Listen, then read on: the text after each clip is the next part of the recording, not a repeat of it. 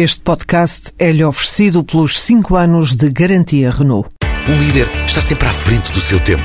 Em alguns casos, 5 anos. Qualidade Renault. 5 anos de garantia ou 150 mil quilómetros em toda a gama. Na reunião de primavera do Fundo Monetário Internacional, eh, os olhos voltam a centrar-se na Europa. A Europa está no centro das preocupações. Porquê? Diz o FMI que o mundo evolui economicamente a três velocidades. Os países emergentes continuam a ser uh, aqueles que uh, mostram mais dinamismo em termos de crescimento.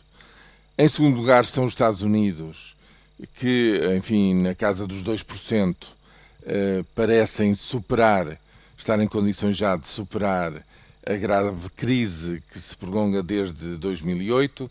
E, finalmente, na terceira e última uh, velocidade, isto é, numa velocidade negativa ou em estagnação, está a Europa e o Japão.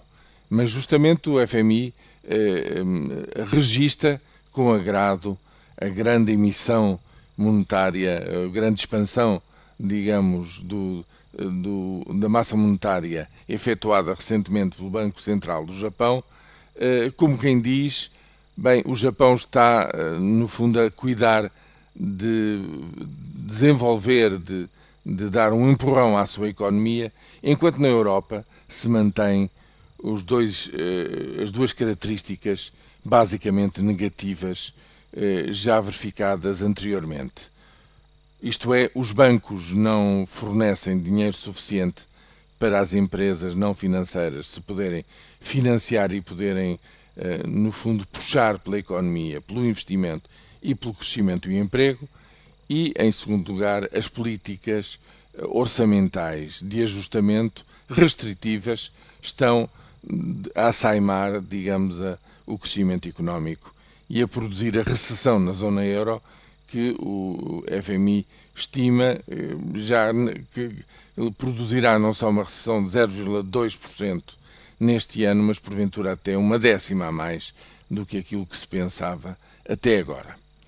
Ou seja, é preciso fazer qualquer coisa na Europa. É esta a mensagem da reunião de primavera do Fundo Monetário Internacional, na qual os, enfim, os países todos do mundo inteiro se juntam e se reúnem para discutir o que é que deve ser feito nos próximos meses. A pressão está, portanto, no sentido de discutir com os europeus até que ponto é que a fórmula seguida até agora produz ou não produz resultados esperados, isto é, os resultados a prazo, quando, quando se diz a prazo, diz-se a meses de viragem da própria eh, economia e se neste momento a dose de austeridade não será já efetivamente considerada pela, pelo FMI e, e, portanto, pela comunidade económica internacional excessiva naquilo que toca à Europa.